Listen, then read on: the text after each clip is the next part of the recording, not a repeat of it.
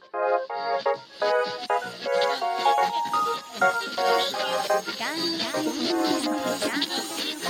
ーリーレディオポッドキャスト。皆さんこんにちは。12月に入りました。12月5日火曜日いかがお過ごしでしょうか。今週も名古屋のスタジオからお送りしていきます。ガーリーレディオポッドキャスト。お相手は私高田沙織です。そしてこの方に今月の目標今年最後の目標になりますね。とともに登場していただきましょう。どうぞ。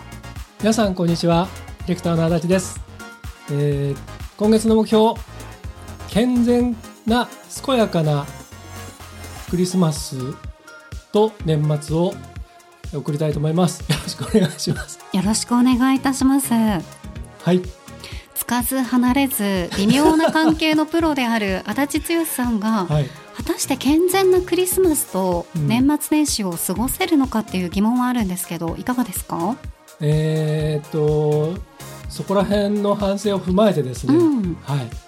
あの健全に健やかにということを今目標に立てたということでございます。2023年を締めくくる12月、師、は、走、でございますので、うん、まあそこはね、はい、やはり目標にのっとって生活していただきたいと思います、ありがとうございます。お誘いやね、はい、やっぱりあの元気ですかっていう突然の元気ですか メールが、毎年足立剛さんには 12月のそのクリスマス前後の1週間ぐらい突然の元気ですかのメール多いですよね。そうですね。例年聞きますからね。自分の誕生日の近辺、近辺。か前後1週間ですね。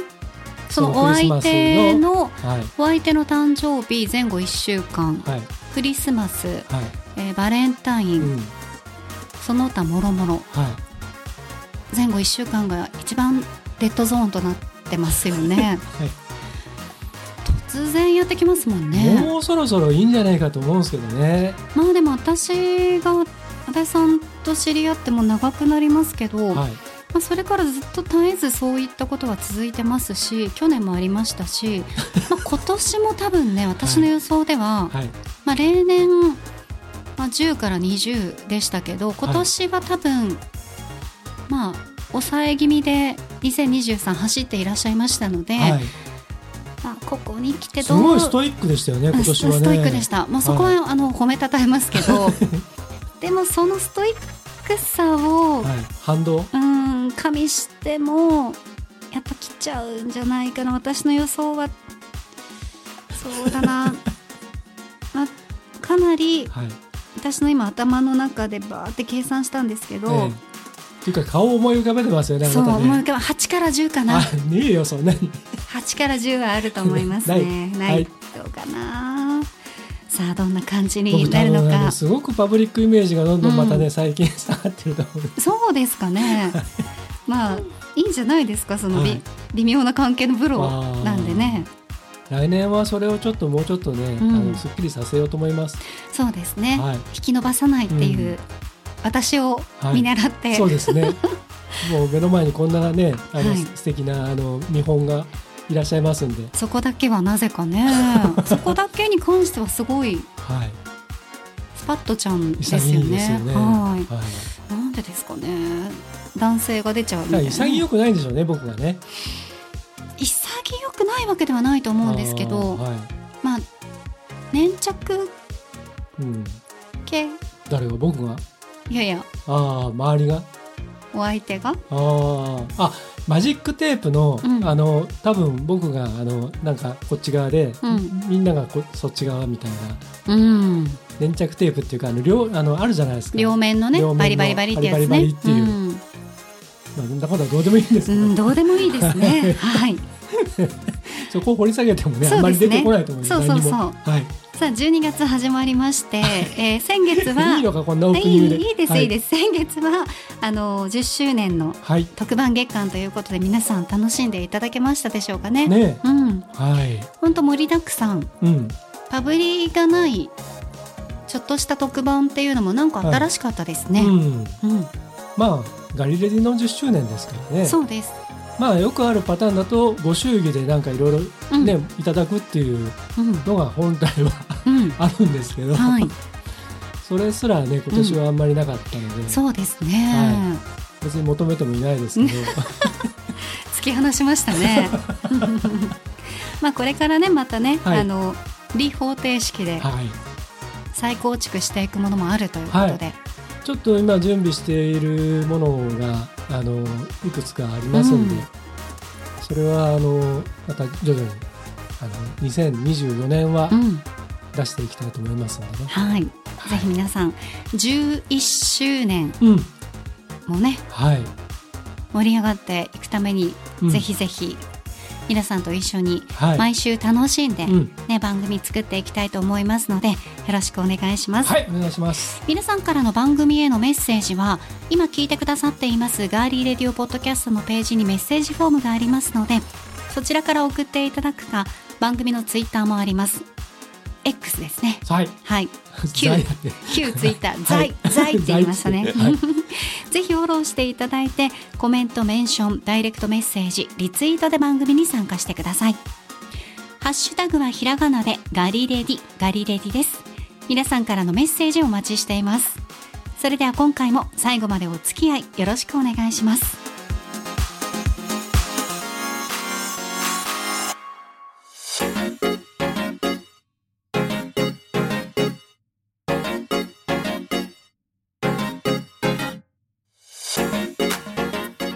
スタジオからお送りしていますガーリレディオポッドキャスト。はい。さあ、今回はガリレディレコメンドプレイバックお送りします。はい。毎週エンディングで私と足立 D が〇〇の時におすすめの一曲選曲してますよね。うん、それを Spotify のプレイリストにシェアしてるんですが、2021年4月13日から始まったこのコーナー。そのプレイリストも現在10個目を更新しています。はい。皆さんそちらも楽しんでいただけてますでしょうかね。さて、今回は2年前、2021年12月の4週分、2人の選曲合わせて12曲をプレイバックしたいと思います。はい。言っときますが、今回は初めてのプレイバックかどうかは、足立さん確認しましたね。ちゃんと確認しました、今回は。はあ、よかった。はい、はい、同じプレイリストを2回紹介するというね、うん、前ありましたからね。そうですね。ただ、はい、4週で12曲というふうに紹介したんですが、はい、なぜ12曲かというと、ええ、それはこの年の12月の第2週は「ミュージックプラストーク」の特番で3つのテーマでトークをしてそれにちなんだ楽曲をそれぞれレコメンドしたのでこの回だけで6曲あるんです、うん、うん。うん、それに後の3週各回分2曲ずつで合計12曲となっています。はい。盛りだくさんですよ。ですね、はい、はい、それでは皆さんお聴きください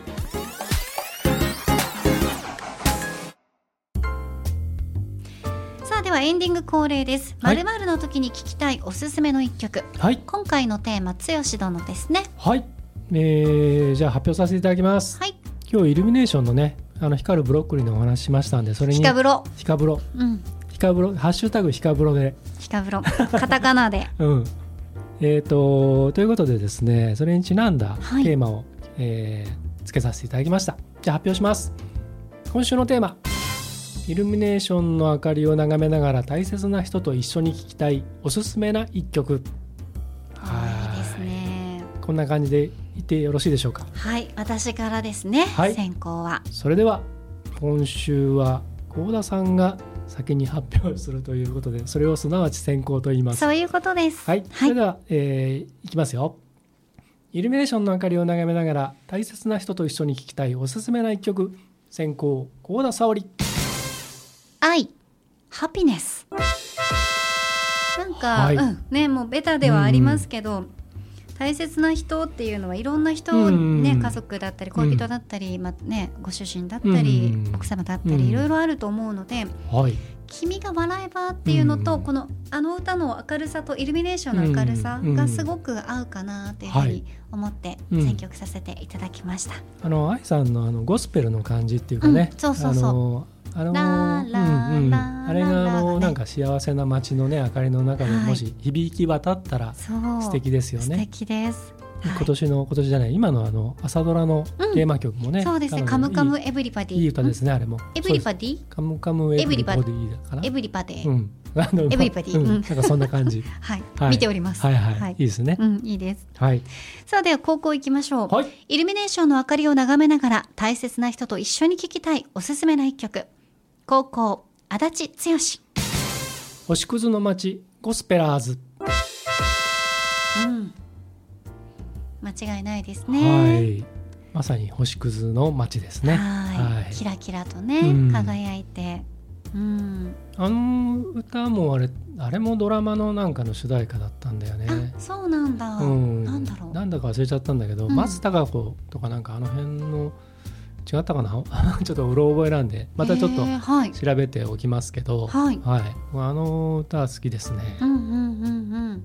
皆さんそれぞれに、はい、あのもちろんお歌がね、うんあのお上手なのは当たり前なんですけど、うんああいう一人一人のアカペラで歌われうん、てたりとか、まあ、音に合わせた時のあのもん音楽としてうん。声が全部合わさった時うのん。凄みっていうのすごいですよねゴスペラーさんって。本当にねうん。思います。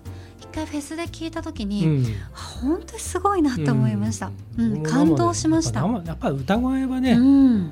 あのハーモニーはやっぱりあれですよね。生で聞くとすごいいですやもうびっよねくりしました。ね。ね。うん本当に。でも面白いのはゴスペラーズってゴスペルは歌わないんですよね、あ、そっか、うん。そうですね、うん。歌われてないですね。ね。そうだそうだ、うん。なんですよ。なんでその名前になったなんかねなんか適当につけたみたいあな大学のサークルの先輩後輩ですよね。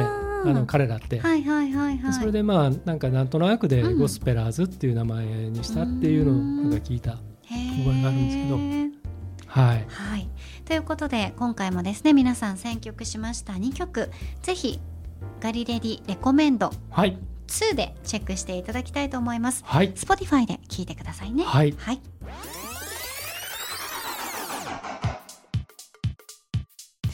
さあではここで私たちが選曲した楽曲をお送りします。はい。まずはうん剛殿から。はい、はい。じゃあ1曲目、えー、先月ながら発表させていただきます。出た。結婚式の披露宴じゃないんだか わかいいですか？えっと1曲目選ばせてもらったのは「えー、What a Wonderful World」えールイ・アームストロングのあの名曲をい。ろんな人がカバーしていて、このコロナ禍でいろんな世界中のミュージシャンアーティストたちがこの曲を演奏したんですよね。このまあ、この素晴らしき世界っていう要するに改めて人とのつながりとか自分の心っていうものを大事にしようっていうところからこの曲がすごく選曲されたっていう、まあ、それを今回ちょっと紹介させてもらいたくて。でルイ・アームストロングの曲だとちょっとずっしり重たいのでうん。ちょっと軽めなちょっとポップな感じの、えー歌をこの冬のイメージにちょっとぴったりなアレンジでやってる曲が見つかったのでそれを紹介します。東京スカパラダイスオーケストラフィーチャーリングミスティオールドランドで What a Wonderful World じゃあ幸田さんにもちょっと一曲選んでいただきましょうかね。はい。私が選んだのは、はい。えーフラワーカンパニーズの深夜拘束です、うん。この今の時代に聞くと、まあ、うん。より一層しみるなって思っているんですけど、この曲というのはもともとライブ会場限定で販売されてたんですね。ただあのすごくファンだけではなくていろんなところで人気が高まったので2004年にシングルとしてリリースされて、はい。その後に私思ってるんですけど深夜拘束だけをさまざまなアーティストがカバーしたアルバムも発表されたんですよ。はい。であれでまたいろんな方が知ることになったということでで、まあ、全ての歌詞がこう胸の内でなんて言うんですかねつぶやいた言葉をそのままうん表しているようなこう叙情的な歌詞がすごくしみるなと思っています。生きててよかったそんな夜を探してるというね歌詞。あれがはい。もうかなり好きです。今答えるねその一言ね。でしょ？本当に。はい。ね、では聞いてください。フラワーカンパニーズ。深夜拘束いやーなんだかうん。ね。いろいろと考えさせられることがありましたけれども。はいではねうん。ここで気を取り直しまして、はい。さっきののさっきの結婚式と同じようになっちゃった。僭越ですがっはい。てね、ではここではい祝電が届いております。ではまあ私たちが選曲した楽曲をお送りします、さあ恋愛観をテーマに私が、えー、選んだ曲。今期ハマって見ていますドラマ「最愛」の主題歌になっている宇多田ヒカルさんの「君に夢中」ですこう歌詞のところで「君に夢中」「人生狂わすタイプ」「まるで終わらないデジャブ」「バカになるほど君に夢中」っていう歌詞があるんですけどこうね自身に当てはめても人生を狂わすタイプの人に出会ったことは実際あるので、うん、バカになったなって思うことがありますよね。うん。でもそういう人ってやっぱいるんですよね、うん、その人にとって。まあ多分ね足立さんにとってもそういう人いたと思いますけど、うん、ね。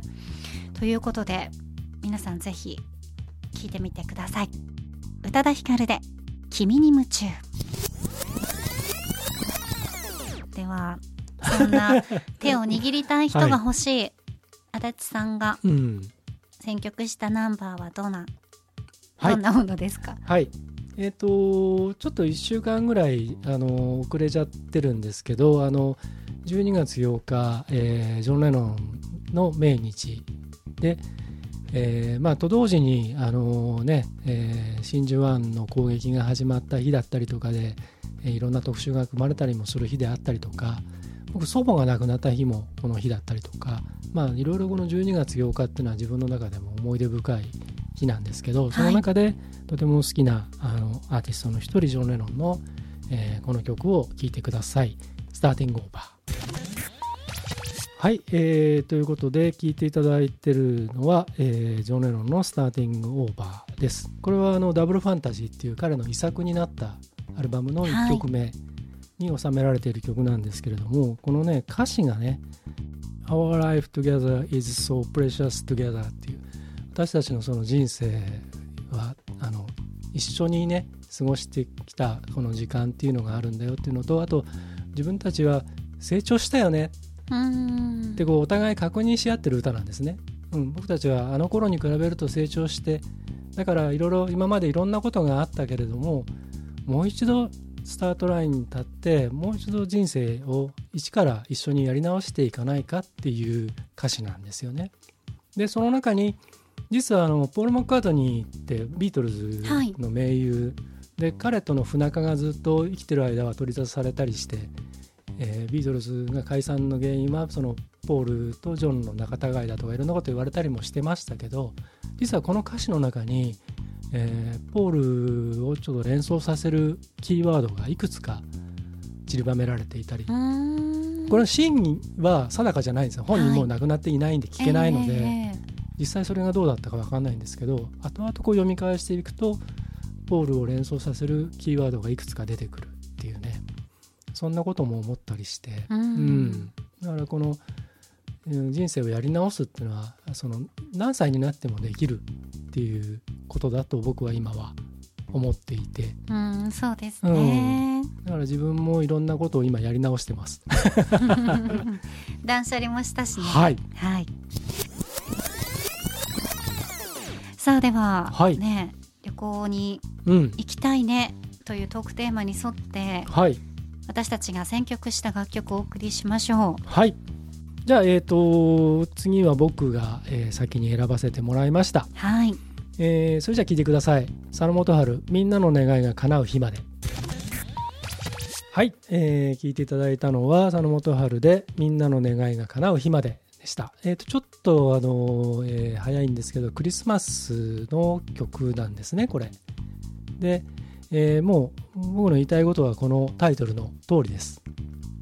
ねはい、願いが叶う日まで旅行に行きたい。っていう気持ち、うん、はい、ね、まああといろんなものが。春ぐらいには行きたいな、うん、ね。ねあのこのコロナのいろんなことがどうにか収まってまたね、まあ、元通りじゃないにしてももうちょっとねみんながこう安心できる世の中だったりいろんなことが自由にできる世の中だったりなるといいなっていうね、うん、ことですよ。はい、はい、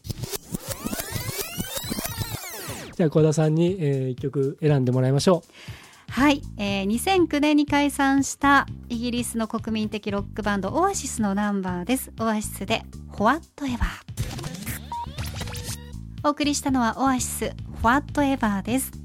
あの、はい、CM とか映画とかでね、使われる曲がオアシス非常に多い、まあ、今でもねね。繰り返し使われたりしますので、はい、あれかもしれないですけど。まあ英語の詩というのは私は足立さんみたいに流暢にご紹介することができないんですけど歌詞を翻訳してるものに、うん、自分が望むものには何だってなれる、行きたいところにはどこだって行けるっていうのがあるじゃないですか。はい、でこれこの曲が最初に聞いた時にすごいメロディーとかも綺麗で、うん、なんかワクワクするなって思ったのでいろいろ調べてたら結構そのノエル・ギャラガーとあのリアム・ギャラガー、うん、ギャラガーの,、あのご兄弟が幼少期の頃に、うんお父さんがね、結構お酒に溺れられたりして、暴力を振るわれたりとかそこからこう逃げ出したりとか、その幼少期のねところも強く反映されてるだなって知った時に、ね、あのちょっと違った意味で、うん、あこれをあんなに爽やかにとは言わないですけど、うん、なんか、うん、力強く、どこにでも行けるんだってそのね、うん、それが家から逃げれるんだ、自分たちが頑張ればっていうようなことだったのかなと思うと、うん、あなんか違った曲に聞こえました。うん、うん、あのイギリスの、あのー、その音楽をテーマにした優れた映画がたくさんあるんですけど、はい、それをあの何本かあの見ていくとねそういうストーリーっていうのはいっぱい出てくるんですよ。でやっぱりそのイギリスのあのいわゆる労働階級と貴族階級とかっていういろんなねあの階級制度の中のいろんなあの富裕層とそうじゃない人たちのあの圧力もあったりとか、うん、その労働階級の中の少年たちのやり場のない行き場のない、うん、ものがそのそういうまさにこの歌の歌詞のようにあのなりたいものになれる行きたいところに行けるっていうそれを思って現実はそうじゃないっていうね、うん、そういう映画たくさんあるんで優れた映画たくさんあるからあの興味ある人はぜひねいろいろ見ていくといいと思います。あのおすすめな、えー、ちょっと漠然としちゃうんでおすすめな監督を一つ言っておくと、はい、ジョン・カーニーという監督の作品をいろいろ見ていかれるといいと思いますね。わかりました。はい。ちょっと私もチェックしてみようと思います。うん、補足ありがとうございました。はい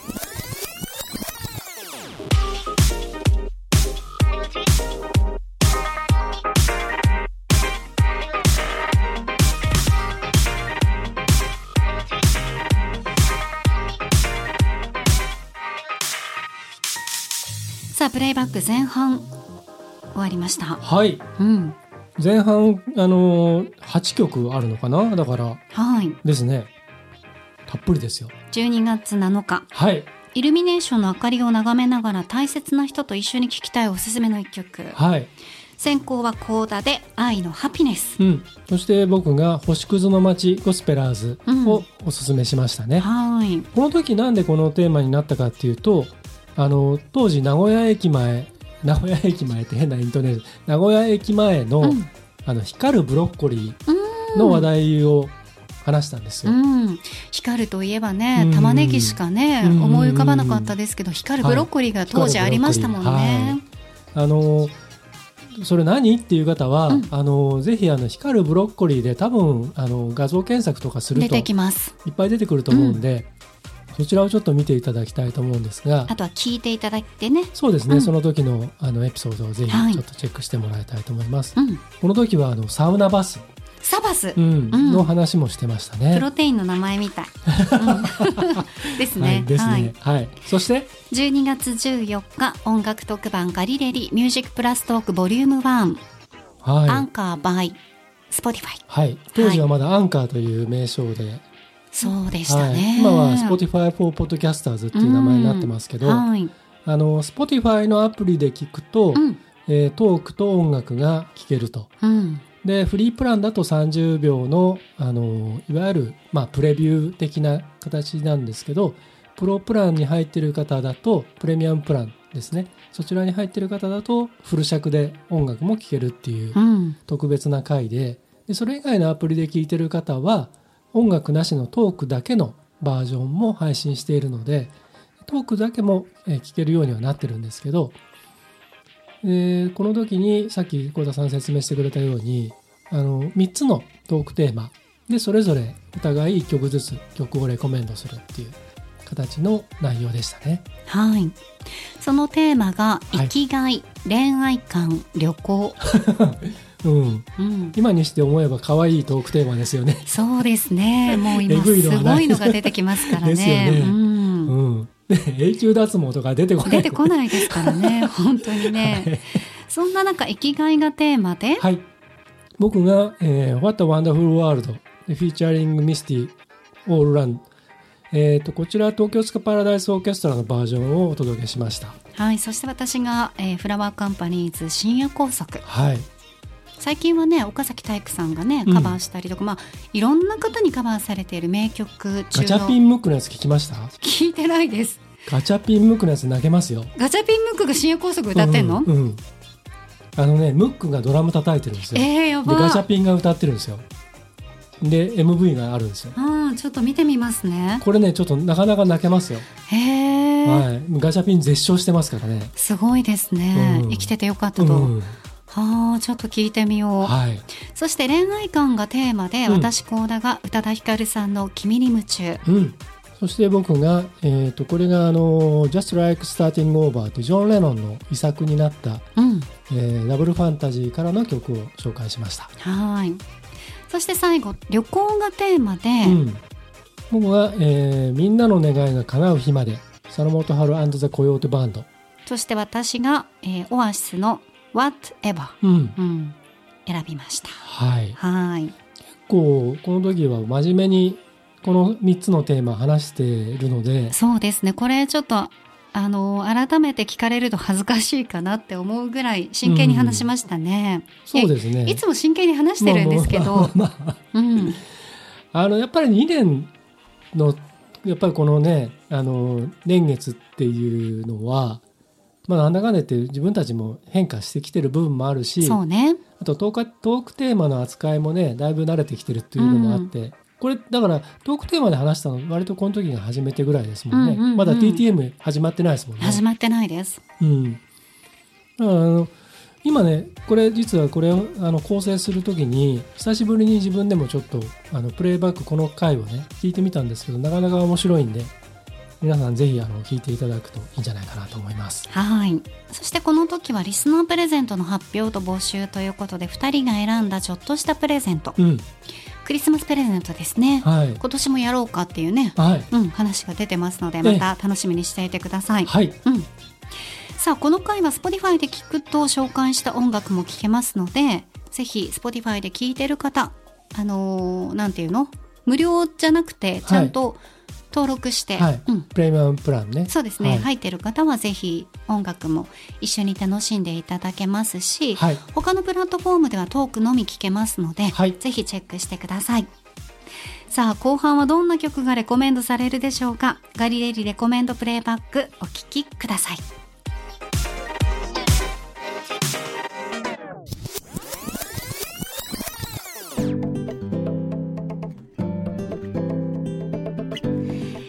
エンディング恒例〇〇の時に聞きたいおすすめの一曲です。はい、今回のテーマはもうズバリねクリスマス近いですからクリスマスに聴きたい一曲でございます。はい、では先行剛殿からいきますよ。はい、今回のテーマクリスマスに聴きたい一曲先行足立剛。God only knows 神のみぞ知る。The Beach Boys。うんこれねあの、うん。映画「ラブ・アクチュアリーって」はい。この番組でも何回も言ってますけれ知っどもてます。はい。この、えー、と映画のサントラにも収められていてかつあの映画のその最後のエピローグの部分でバックでずっと流れてくる曲なんですけれどもこわかります。れがね本当に素敵すぎちゃってうねん。あのもしまだ未見の方がいたらはい。ぜひこのクリスマスの時期に見ていただきたい。はいもう本当に超おすすめの映画なので。できればなんかねはい。あのカップルとかでうん。も家族とかでもいいですよね、うん。いいと思います、うん。はい。心が温まります、もう毎回もう同じところで泣いちゃうよね。ねえ。はい、はい、ということでございまして。わかりました。はい。それでは、えー、幸、田さんいきますよ。はい。今回のテーマクリスマスに聴きたい一曲。高校幸田沙織アバリトルシングスうん。はい。ということではい。アバを選びました。アバ40年ぶり大に復活のアバ、はい。グループ初のクリスマスソングですよ、うん。これミュージックビデオ公開されてるの見ました、うん見ました見ました。いやあのこれ実際にコンサートのクリエイティブチームも関係してる、うん。あの学齢期の子どもたちを中心に、うん。次世代の天才たちがアバボヤージュのクリスマススペシャルを意欲的に作り出す様子があれはい。表現されてるんですよ、うん。いろんな子どもたちいたでしょ、うんうんで、えーモーションキャプチャーだったり振り付けだったり衣装デザインとかもいろいろこうあの熱意を持って取り組む子どもたちがうん。たくさん描かれていて、で後半に両親と家族が到着して雪が降り始めて想像上の次世代のアバによるパフォーマンスが披露される部分の一番いっちゃん盛り上がるところで、こう「リトルシングス」が終了するっていうミュージックビデオなんですけどはい。すごくないですか？なんか、うん。本当に40年ぶりに復活されたんですか？っていうぐらい、うん。あんなに息ってピッあの足立さうんん。バンドマンなんで、はい。息って合うものなんですか？そうですね。あのねまあもちろんあのいろんなね今、うん。いろんな技術がありますから、はいはいはい、まあぶっちゃけなんとでもなるんですけど、びっくりしましたよ、うんただただやっぱりその、うん。あのもともとあれアバって、うん。あのビオルンとベニーっていう男性はいはいはい。二人のデュオうんなんですね。で B と B、はいはいではい。アグネッサとアンニ・フリッターという女女性が性がね結婚それぞれして夫婦になって、うん。で ABBA になるんですけれども。うん。だからそういうその彼ら彼女たちのその人生もあそこに全てあるので、うん。やっぱりそのそんじょそこらのただね集まってあの久々イエーイっていうバンドとかとは違いますよね。うだん。ね。からそのあいろんなまあその何あのいい時もあれば、まあ、離れていくこともあったり、結局解散してたわけですけどね。はい。でもやっぱり年を経てこうなんだろうそれぞれの人生もまた集まってまあそのなんて言うんだろうなまた違う形での本当の結びつきっていうかねそういったことじゃないかなと思うんですけどね。なんか、まあ、漠然とミュージックビデオを見てたんですけど、うん。こうやっぱもうちょっとメロディーとかうん。歌声がやっぱり美しくうて、ん。ホロホロホロってしてしまいました、うんあそのミュージックビデオの内容もそうなんですけどね、こう次世代、はい、今の自分たちのその先の次世代、うん。ねそれをまた本当の子供たちがうん。そうやって作り上げてるっていう姿はね、あの偽りがなくてそのままの姿なので素晴らしいなっていうふうに思いましたね。はい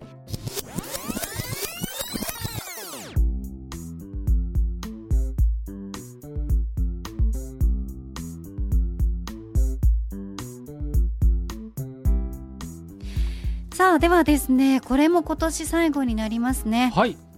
エンディング恒例まるの時に聴きたいおすすめの一曲です。はい。え今回のテーマは今一番おすすめしたい曲です。うん。わかりました。いろいろとねあると思いますけれども、では先行は足立さんからですね。はい。では参りましょう。今回のテーマ今一番おすすめしたい曲選考足立剛。 TENDRE ENDLESS featuring SIRUPイエイ。なんかね『スッキリ』に出てたよ、うん、うん、これマルチプレイヤーでねプロデューサーの河原太朗さんのソロプロジェクト「TENDRE うんうん。であの今年9月に実は初のメジャーアルバムなんですよね。あそうなんですか？キャリアはねあのいろんなキャリアをお持ちなんですけど、うんうんうんうん。だからインディーのものは今までいろいろリリースはされてたんですけど初なんですよ。メジャーアルバムとしては「イマジンっていうええねえええでこの中にね収められてるあのイマジンの1曲目とかはあのダイハツのアトレイのねテレビ CM に使われたりとか。えうんうん。結構そのシラップさんもホンダの曲歌ってましたもんね、うそうそうそう。別でねだからね最近車の CM ってなんかみんなどこも結構尖った選曲。ああと力入れてますよね。入れてますよね。うんねちょっと前のサチモスもねあそうそうそうそう。ベゼルの CM の時もね、う。んあれでガーッといったしね。魚もやってましたしね。そうあと藤井風とかね。ね。やっぱりその音楽のあの選曲のセンスはやっぱりうん。自動車の業界のがなかなかやっぱり相変わらずいいですよね。うん、うん。はい、まあ、そんな感じでございまして。はい。よかったら皆さんあのぜひこの「テンダー」えー聞いてみてください。聞きます。はい。それでは、えー高校は足立足立さんじゃねえわ。あの私コーダダですよ。ごめんなさい、ね。はい。すいません。あらちになる予定もありません。ですよね。ごめんなさい。はい。失礼しました。はい。はい、もとい、えーそれではいきますよ。はい。今一番おすすめしたい曲、選考高田沙織。星野源 Hello Song。うん。はい。やっぱりあの、うん。今年も終わりということで、なんだろうな今年はやっぱりうん。ね、いろいろ、うん。いろんな人にやっぱりまだ会えなかったので、うん。この歌詞がいつかあの日をいつかあの日を超える未来ハローハロー笑顔で会いましょううんということで、来年こそは皆さんと笑顔で会える機会がうん。増えるといいなという思いを込めて星野源さんのハローソングを選ばせていただきました、今年最後にふさわしいかなと思いまして。今年ねおめでたいこともありましたしね、星野さんは。本当にね。あれ今年だったんだねなんかね。ねえなんかもうちあれ新春スペシャルだっけ？あのえっ、とあの逃げ恥のそうだよ。今年のね2021年の時に新春スペシャルで妊娠して子供産んだんだもんねみくりちゃんが。そうそうそうそうみくりちゃんがね、うん。でその後に結婚発表ですもんね。ねえですってよ奥さん。ああ 奥さんは多分なーって言わないんですよ。ねうんねえって言おうとしたんですけどなっていう口になってたんですよ今ねそうですね。今日はあの もう年末っていうことで二人ともなかなかね噛み疲合いませんねれが出てます。はい。冒頭から噛み合いませんね、いろいろでも疲れてますね。はい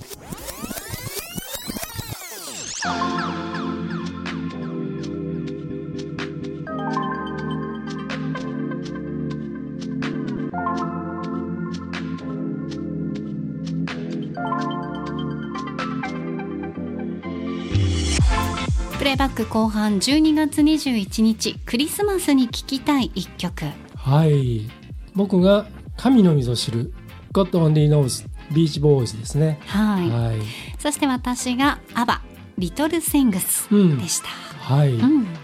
これはもう何回も何回も言ってますけど「あのラブ・アクチュアリー」っていう映画のラストシーンのところの、ね、流れる曲なんで、これあのそこのシーンだけ YouTube にも上がってたりもするもんですからよかったらそれ見ていただくといいんじゃないかなと思います。はい。12月21日は遠距離恋愛の日ということで、はいそんなオープニングトークからサンタはいるの？というね、うんお話。120年前から伝わるクリスマスのエピソード。うん私朗読しましたので、はい、うん、またこれも聞いてほしいですし、うんクリスマスの夜に冬の花火っていうような話題もしてましたね。はいうん。まあ、もうクリスマスの話題で終始したって感じですねこの時はねうん。そうね。はい、で、12月28日。今一番おすすめしたい一曲。はいえー、と僕が「エンドレス」うんフィーチャリングシラップ、うんテンダーですねで、私が星野源、ハローソングはい、お届けしました。うん、2021年のヒット商品ランキング日経トレンディが選んだベスト30。書籍ベストセラーは、人は話し方が9割が年間1位になりました。うん、音声コンテンツの新企画、その告知とかね、はいリスナープレゼントの抽選から当選者発表ということで、ここも盛りだくさんでそうですね。お送りしましたうね。ん、2021年の最後の配信ですからね、うん今年はどんな感じになるでしょうかね。そうですね、うん確かに楽しみでございますが、はい。後半の2週分4曲紹介しました皆さんいかがでしたでしょうか？はい。このガリレリレコメンドプレイバックは Spotify のプレイリストに毎回まとめてますので今日の12曲もそちらで楽しんでいただけますはい。さあでは足立さん、うん今回も1曲ずつレコメンドしましょうかはい。今回のテーマは剛殿お願いいたしますはい。じゃあ発表します。今回のテーマは、イントロが流れるとちょっと元気になれる一曲はいということでございます。選んでまいりましたはい。ありがとうございます。じゃあ先行は沙織殿、いいですか？はいきます。今回のテーマ、イントロが流れるとちょっと元気になれる一曲。先行、高田沙織。個人的にめちゃくちゃベタですが、サカナクション、新宝島です。はい。うん。もう、これですよ。はい。ターン、ターン、タン、ターン、タン、タンっていう、あの、うんイントロで、はい。ライブだったりとか、フェスだったりとか、自分が行ったね。うん。あと、新宝島のミュージックビデオのメンバーの皆さんとか、こう、一人一人の顔が浮かぶわけですよ。はいはい。うん。で、タンタンタンタンタンタンに入ってくところとかで、結構早朝の早い時間からの仕事の時とか、はい。こうきつい時とかにあのイントロが流れると、ちょっとだけ元気になれるうん。かなっていう、うん、うんうん。そういう感じでこの曲をベタですけど。ちょっとなんかこう、コミカルな部分もあるから、なんとなくこそう。う、嫌なことを忘れる的な、そうなの。一瞬でもね。うんありますよね。そうなんです。あのなんか、あの、無表情であえてああいう MV でやってる姿とかを見るとね、そうだあからふざけ感というか、そうそう。うん。真面目にふざけてる感じはい。はがとってもいいですね、はい。はい、そんな感じで選ばせていただきました。はい、さあでは高校参りましょう。今回のテーマ、イントロが流れるとちょっと元気になれる一曲。高校足立剛。愛は勝つ、感。こちらでございます。はい。まあ、あのちょっとだけっていうよりもかなり元気になれたりもするんだけどあのバロック調のというかクラシカルな感じのはい。イントロが流れてきて、でカンさんのあの独特のユーモアというかうねん。あのそれこそカンさんも同じように真面目にふざけてる部分がたくさんあるじゃないですか。うん。で割とこうこの曲も最後の方は絶唱に近い形になっていくのがあってなんかすごくいいなっていうのとまああのーえっと先月12日にお亡くなりになって去年61若いですよね、うん。本当にあの惜しい方が亡くなったってまあもうその通りなんですけど。で僕はもうもともとあのビートルズとかビリー・ジョエルとかが好きだったのででそこにあのやっぱり大変影響を受けてるなっていう感じも伝わってきてとても好きなアーティストの一人だったんですけどね。これアルバムはあの、えー、と野球選手が夢だったっていうアルバムに収録されているんですけど、はい。もう皆さんあの多分ね歌える人いっぱいいて歌詞もね知ってる人いっぱいいると思うんですけどどんなにこんなんでくじけそうなくじけそうでも信じることさ必ず最後に愛は勝つってもうこのすごいキラーフレーズですよね。いやなんか全てがキラーフレーズじゃないですか、うん。あの曲は、うん。心配ないからねってそいうう。ね。あの本当に分かりやすく、うん。ダイレクトにストレートに歌詞を届けるうん。アーティストさんうん。の代表、うんカンさんっていう感じでそうですね。小さい頃あのカンさんのその「愛は勝つ」の替え歌がめっちゃ学校で流行ったんですよ。えー多分テレビでうん。山田邦子さんとかがやってた番組があって。あれのテーマ曲でしたもんね。あなそう。でそれの中で替え歌をうん。山田邦子さんがされていて、小学校低学年とかだったと思うんですけど、はい。みんなで「心配ないからあげ」みたいな。あ「君のお餅が」みたいな。